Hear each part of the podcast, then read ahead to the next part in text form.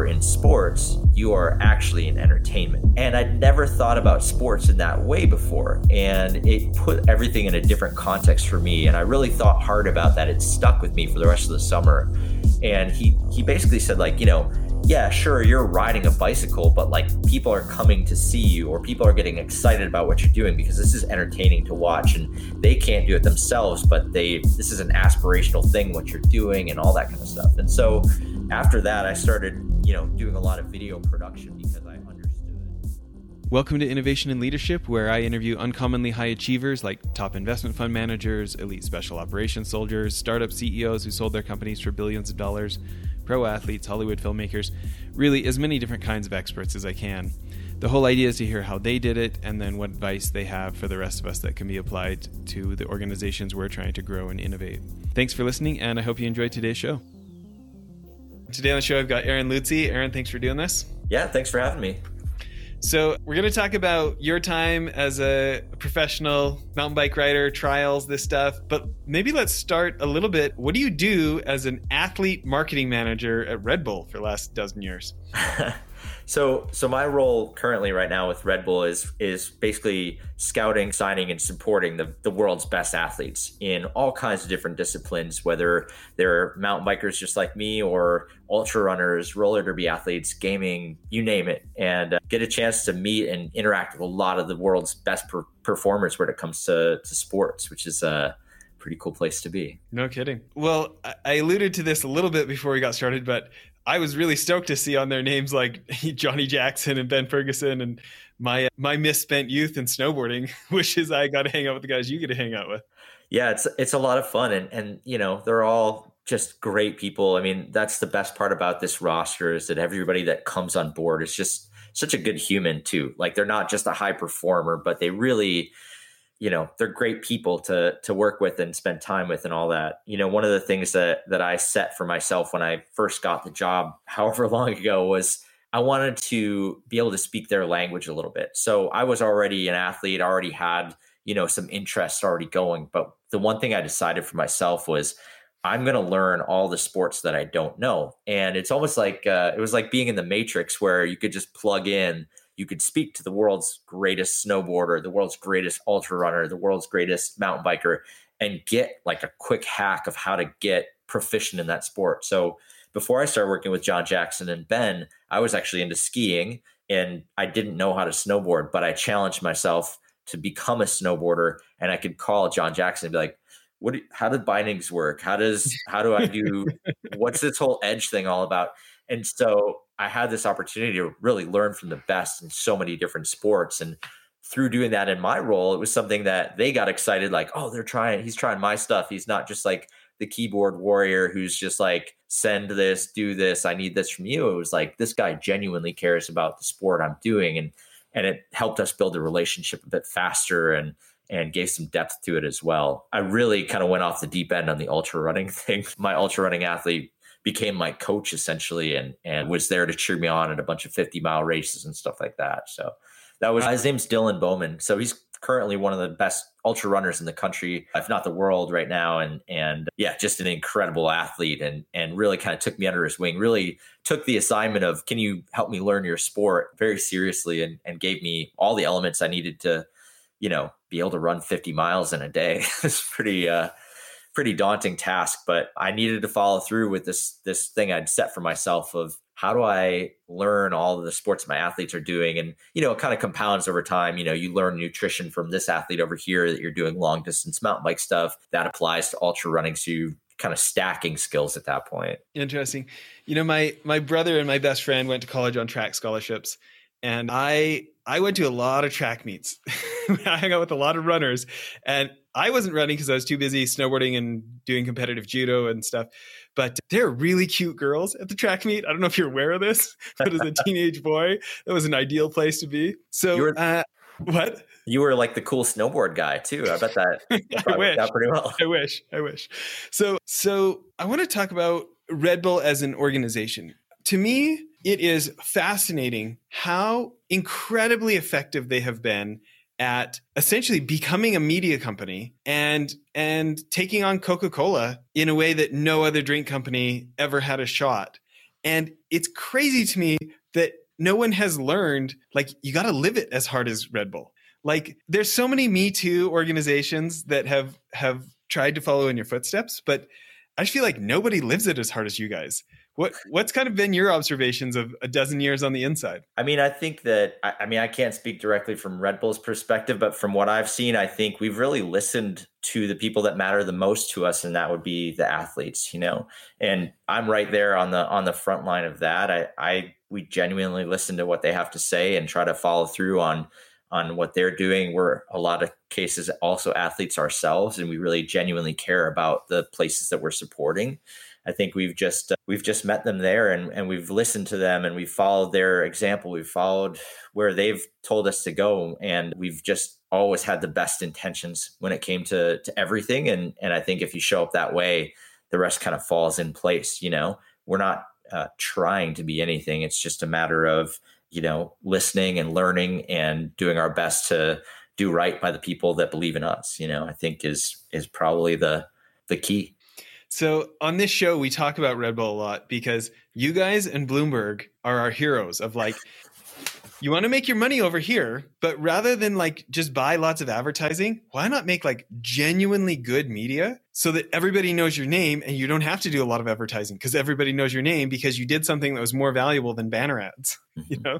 I mean, I think that's a big thing that you see. And again, going back to my point about listening to the athletes, if you really take a look at athletes nowadays, they are developing their platforms, they are developing their media. Like it's not enough just to win anymore. And you don't, and in most cases, you don't have to win anymore because you can build up a really strong platform and, and, you know, touch a lot more people than just being on top of a podium, right? So if you have a YouTube channel or you have a strong social media connection, you build a following and a platform that way, that is, in my mind, more impactful when it comes down to to reaching more people and and to engaging them and to yeah, I just feel like you can do a lot more at that level. And so we see the athletes doing stuff like that. And, you know, now it's becoming even more apparent. You know, Jamie O'Brien, the the surfer on our roster, has more followers than the world surf, you know, and and does Jamie even need to compete anymore? He's already reaching more people than than the biggest, you know, surf league on the planet. So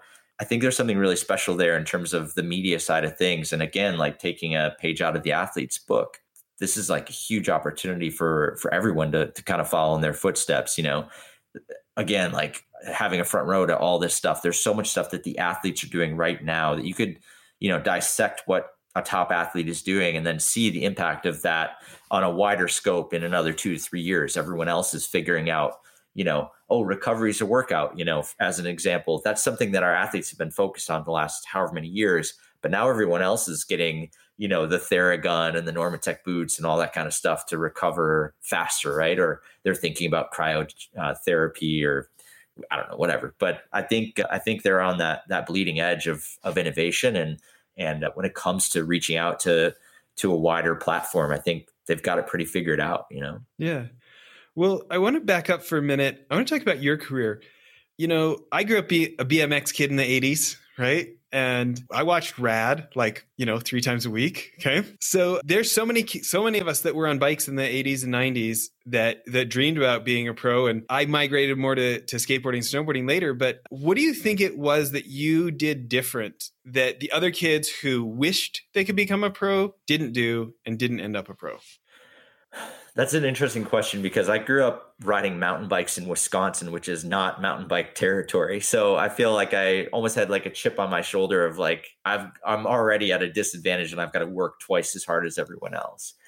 You know, one of the kind of impactful moments for me when I was going through my pro career, when I was really just kind of starting out, I was doing demonstrations on the Vans Warped Tour. So we were traveling around, you know, a different city every single day for nine weeks at a time and we were sleeping on a bus with a bunch of punk rockers and it was an awesome life experience no matter what. I'm 19 no yeah 19 so um, i just yeah. wish i could go to vans warped tour at that point. It was a great i mean a great life experience to be able to go out and do those kind of things and yeah, I mean, to see everyone, and I got to meet a lot of other bike riders who would come out to the shows and stuff like that. It was a cool way. Uh, of course, all of this is before social media or any of that stuff had really hit. But what was really interesting to me was interacting with people that were essentially in the entertainment industry. And there were skateboarders and BMXers and stuff on the tour with us as well who were also doing shows.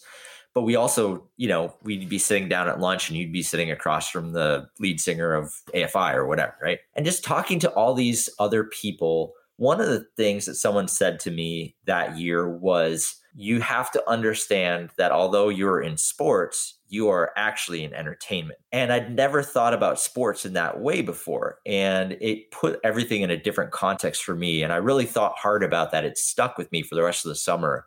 And he he basically said, like, you know, yeah, sure, you're riding a bicycle, but like people are coming to see you or people are getting excited about what you're doing because this is entertaining to watch and they can't do it themselves, but they this is an aspirational thing what you're doing and all that kind of stuff. And so after that, I started, you know, doing a lot of video production because I understood okay, the way for me to reach more people was to to create videos and put those out there and, and develop it that way.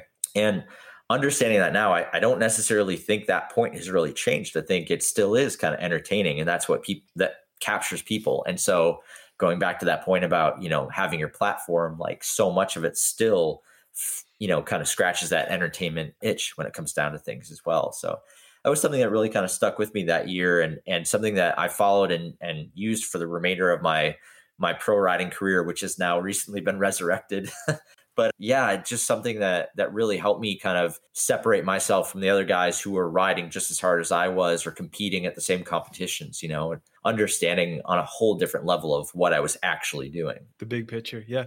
Well by the way tell everybody your youtube channel so they can go so they can go subscribe. So it's uh, a Lutze time. So my last name Lutze and the time. And a lot of it is mountain bike related things. So it's the mountain bike trial stuff i do which is like rock climbing on mountain bikes but but kind of breaking it down so that you could learn some of the techniques on a mountain bike to make mountain biking a better experience for you as well. So there's some stuff that is just like really high level trials riding stuff, but a lot of it is kind of brought down to a more manageable level that anybody could learn these tricks and, and improve their riding in a pretty substantial way. So that's my goal there is to just take what I do, which looks like magic on a bike, and make it available for everyone to kind of start picking. The amount of balance you have is uh, truly impressive. And we got to give a shout out to uh, to our friends Chad and Crystal who got us together here. yeah, absolutely, absolutely. Yeah, Chad Chad has really inspired me quite a bit when it came to you know we kind of connected on on the book front. You know, we're both mega bookworms, and he introduced me to this idea of the the Harvard shelf, which is there was this dean or president at Harvard University in the early 1900s who said all the information that you could learn in college could fit on a four foot shelf. And Chad, I think, actually bought all the books that was on the shelf. And what that inspired in me was thinking about like, well, what would be the books that would be on my shelf? Like, not necessarily for a college education, but for a life education. What would I share with someone? And uh, thinking about all the different elements that that we go through today, and, and all the different things we're thinking about when it comes to leadership, finance, just your your mental side of things you know what kinds of stuff do i pass on to my athletes? You know we we get pretty deep in like the stoic philosophy in a lot of our chats. You know the obstacles away from ryan holiday or a lot of them have a copy of the daily stoic uh, that they read every day and stuff like that. So there's a lot of stuff but it's kind of an interesting thought like what would be the books that are on your bookshelf that you would want someone to read to to share insights with you you know? Yeah I mean, there's a few that come to mind right off the bat for me, but I want to know what would be on your list. Yeah, I mean, yes. How much do I love Obstacle? That's like better than Prozac. It's like the best anti-depression pick me up. Just like flipping through some of that on my Audible. Go yeah, ahead. Yeah, absolutely. The the Daily Stoic for me, I think I'm on year four of reading it every day. That's been a big one and and something that like it's easy. It's one page a day. Also by Ryan Holiday. It just kind of distills down a lot of the the learnings from uh, Marcus Aurelius and Seneca and all that stuff. The War of Art has been really helpful for me. That's uh, Steven Pressfield. So that one is just keeping you motivated, kind of, you know, he talks about the resistance, you know, this idea of all the excuses we make for ourselves to not do what we truly believe we can do. And I try to read that one in January every year just to kind of like give me that boost to start the year strong, especially for the content creation stuff that I've been working on in addition to my full time job. Having that ability to push back against resistance is a big part of it. To to be consistent in terms of cranking out content every week and still like managing the rest of my life when it comes to being a dad when it comes to having a full-time job when it comes to working with these athletes who don't necessarily operate on a 9 to 5 schedule you have to really be kind of there's a book that I just read called The Three Big Questions That Everyone Asks Sooner or Later and it's by Dave Phillips. So we actually, my wife and I did the Made For challenge. It's the guy who started Tom's and another guy basically put together this 10 month program that you can do, and each month has its own theme. And the last month was based off of this book, The Three Big Questions. And and it basically is just assigning your life's purpose this like vision that you have for your life thinking about what would you want at your 80th birthday party what would you want people to get up and say what would you want to be able to summarize your life? What are the three words that that people could look back and that's what they would reference? And how do you think about building your life toward that? You know, that's that's made a pretty big impact over the last 10 months as well. We're just wrapping up our made for challenge at the moment. So cool. Yeah.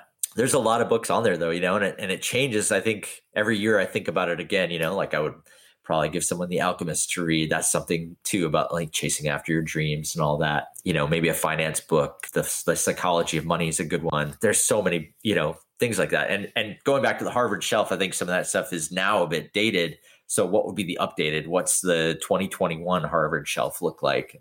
Yeah, I think for every person they could make a list of 20 totally different books and and share that out. It'd be interesting to see what books ended up on everybody's shelf. Like would would the obstacles the way show up on all of our shelves automatically and what are the most common books that would be there? It'd be interesting to know just based on our collective circle. Yeah, totally. You know, if you like the Daily Stoic, you like that the bite size. Have you ever heard of Warren Buffett Speaks by Janet Lowe? No, but I'm gonna have to get that one next.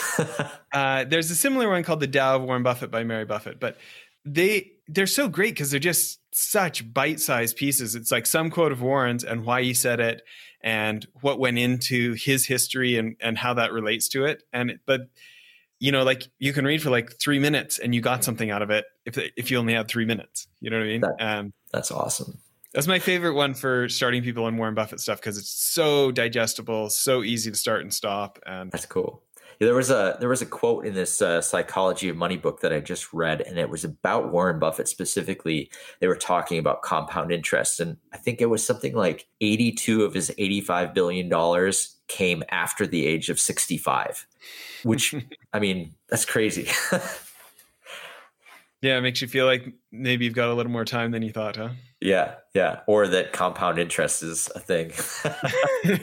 right. Well, you know, I want to go back to the statement you talked about about yes, sports, but but really being in the business of entertainment, you know? So when you think like let, us just talk a couple of names so far. You know, you brought up Jamie O'Brien, we talked about Johnny Jackson, you know, like the Book of John was a great series. You know, like it was I watched far too much snowboarding videos in my life. And we used to we used to come home from school in like the 90s and watch TB4 like twice every day you know, and then go out and skateboard, right? But it was more of an evolution. Like you got to see the lifestyle, you got to see the travel. Anyways, I, I felt like that had a good mix of like it wasn't it wasn't like so Warren Miller that you're like almost bored with the travel. You know, you're like, come on, I can watch a snowboard video. But I feel like it like it really brought the personality and like made you want to hang out with him. Yeah, I, I think that's the goal, right? Is is to provide more. I think everybody to a certain point is kind of not necessarily worn out on just the shred action, whatever, but like you want to get a little bit more depth and John's a perfect person for something like that. There's so much more to him than just what he can do on a snowboard and to be able to share that. You know, Travis Rice, same thing. You know, all those guys, Jamie, you know, I think that's a great reason why a lot of these guys are creating their own content because you can see who they really are and what they're talking about, what they're thinking about, what they're trying to accomplish with their their time here, you know, beyond the sport that they do. And that depth just means so much more and it gives you something to connect to on a on a, you know, personal, emotional level. You know, I think that's really important stuff. You know, thinking about Jamie, it makes me think of this like Harrison Ford movie with Rachel McAdams called Morning Glory. It was about like a morning TV show. Did you ever see this one? I haven't. Did you know Harrison Ford was in a snowboard film though? No, which one? I forget which one it is exactly, but he has a son who is really into snowboarding and wanted to be in one. I think it was one of Curt Morgan's first films. He wanted, I think it was the Bluebird film, the the wax okay. company. Yeah, yeah. His son really wanted to be in this film, and they were like, "Yeah, you can be in the film, but your dad's got to like a thing." And so I, I want to say he was like, he played the role of like this bus driver or something. It was just a little thing, but they, they like leveraged his dad to so get it. awesome. Well, they're all in Jackson together, right? Yeah. Um, yeah. You know, what's interesting, so there's this line. So Harrison Ford plays this like really curmudgeonly guy who used to be like very serious news, and his career's kind of over. And Rachel McAdams like basically gets his contract brought over to help this morning show that's dying, right? And Diane Keaton is this like kind of flighty woman in the show, and he doesn't think she's serious, and there's a lot of conflict and stuff. But at one part, he's basically whining about how he doesn't have his old job back, and she yells at him. She's like, "Listen, your side, and my side had a war. Information and entertainment had a, had a war, and your side lost. The viewers chose entertainment, you know." And it's interesting because look, I, am a huge Dane Reynolds fan. I love, you know, there's a lot of surfers that that I'm fans of, right? But you would be hard pressed to get the exposure for Jamie O'Brien that I mean, maybe Kelly Slater, but like almost nobody else has his level of exposure, right? And he has embraced the entertainment so hard, right? Like he has pushed the entertainment envelope so much further than most action sports people. And look at look at the empire it's built for him and like you know, I'm so excited for like the first time I'm taking my family on a really cool vacation, right? We're going over to Oahu. And my 14 year old got to go over three weeks early and stay with our friends. And he sends me these little pictures this week of being being on the North Shore and being at Pipe and stuff. And like it was funny to me that Jamie O'Brien comes to mind. Like of everything that's happened at Pipe, Jamie comes to mind. And he's like, look, what you guys have done with him has has really made an impact, at least in my circles. Mm-hmm. You know, I, I think the interesting thing is that even you know, you know, Jamie, I can't take any credit for that. I mean, he's done a lot of that stuff on his own as well, and and he's astute when it comes to putting all that stuff together and putting it out. And there are so many other examples of athletes that have done exactly that without any backing whatsoever. But I think it's also not necessarily something new. Like if you look at skateboarding, for example, Bam Margera and the CKY series had almost nothing to do with skateboarding. It was just like a entertaining, you know, there were some skate clips in there, but it wasn't really a skate film, right? Then he went on to get MTV to, you know, follow him around and have a reality show. And that was in the early days of reality shows, but like same thing. You would have been hard pressed other than maybe Tony Hawk at that point. Like Bam was the biggest name and and all the people came in to to be a part of his his platform, sponsors came in, all that kind of stuff. Rob Dyrdek, same thing, you know, like his show wasn't about, you know, when he was on MTV, it was not about skateboarding. It was about Rob Dyrdek. And so none of this stuff is necessarily new. It's just a matter of more people having access to the tools to create it. You know, like when when CKY2K came out with BAM, YouTube didn't exist. So that was the only place to put it was, you know, VHS tape, I think at the time. So, you know, it's something that has been around for a while, but now there are more people who have access to it and there are more people who have access to the tools to create the content. And now we're seeing it on a much wider scale where you don't have to be a hardcore skate fan or a hardcore surfer to be on YouTube and browse past one of those things and be like, what is this? You know? So I think that the exposure, the the access is all the more easier to get our hands on now. You know, we like to cut these interviews in half, and we're almost done for part one. But a question I have for you it, a reason that I'm such a fan of, of you guys and of Bloomberg is I feel like content marketing is like so overused and so poorly done by most organizations. Like, I mean, just the gobs of companies out there who have like some 21 year old intern who's their social media manager and they're only being measured on how many posts did you put out not how well did it work right and content marketing like has very little financial effect in those organizations. And yet like this very small number of people like you guys like bloomberg have said no we're not going to measure ourselves by our competitors. We're going to measure ourselves against the the actual media like the media that charges advertisers. We're going to we're going to bring our game to that level. And you guys have completely dominated my question for you is why do you think so many folks won't embrace that level of intensity? Why do you think they do like the like fluffy facebook posts that nobody reads and and they don't embrace like media quality content? I think that we've got a pretty strong roster of authentic voices when it comes down to it, who speak to the the core of people who are watching it. And I think that that makes it truthfully. And I think that once you get to that point where you have an authentic voice who is just sharing their truth, that you just have to be not scared to, to put that out there and, and leave it unfiltered and let it do its thing. And once you do that once, you can do it again and again and again, and, and you'll see the success it's the the fear of being you know authentic or putting that truth out there or letting somebody go out unfiltered that i think holds a lot of people back and they haven't let that first one go and and seen how it, how a true post goes.